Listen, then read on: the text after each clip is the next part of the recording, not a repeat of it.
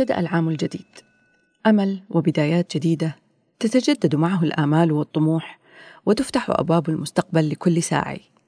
صباح يتجدد معه العطاء تنسج فيه الأحلام ويكبر الطموح.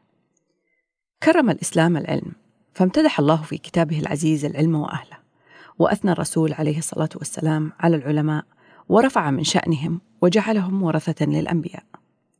ذكر في فضله العديد من الآيات فكانت أول آية نزلت على الرسول صلى الله عليه وسلم هي اقرأ باسم ربك الذي خلق.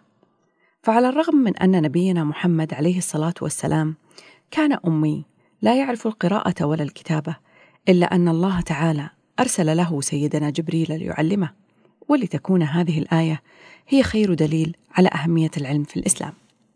كما فرق الله عز وجل بين مكانة العالم وغير العالم وبين أن العلم يرفع أصحابه درجات ليس فقط في الدنيا بل وفي الآخرة أيضا. فقال تبارك وتعالى قل هل يستوي الذين يعلمون والذين لا يعلمون؟ العلم هو السلاح الذي يعيد أمجاد الأمة ودينها وأرضها وعزتها كما يعتبر الكنز الوحيد الذي يبني جيلا قويا وواعيا بحيث يكونوا قادرين على تغيير واقعهم من الظلم إلى العدل وإعادة النصر والحياة من جديد. كما ويساعد العلم على توجيه الإنسان إلى الطريق السليم ويكشف الضلال والأباطيل التي تمس العقيدة السمحاء. وبمعنى آخر فإن العلم هو السبيل الوحيد لتحقيق جميع الغايات والأهداف. لا شك أن أمانة التعليم أمانة عظيمة تتطلب من حاملها الإخلاص والعطاء. فالمعلم يعطي والطالب يستزيد والأمة تزدهر وتسمو. عودة إلى الروتين اليومي. والهدوء بعد ضجيج وصخب الإجازة. الطالب يتعلم الانضباط والالتزام والمعلم يقود عجلة التنمية ويدفع طلابه ليتجاوزوا كل مرحلة من مراحلهم التعليمية.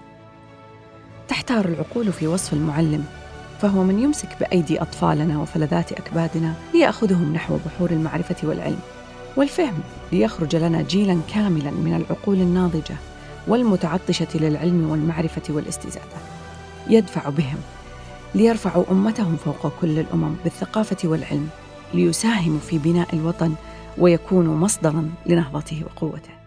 وفق الله طلابنا وطالباتنا وأخذ بيد المدرسين والمدرسات وأنار لهم الدرب وجعله عاما مليئا بالنجاح والتفوق.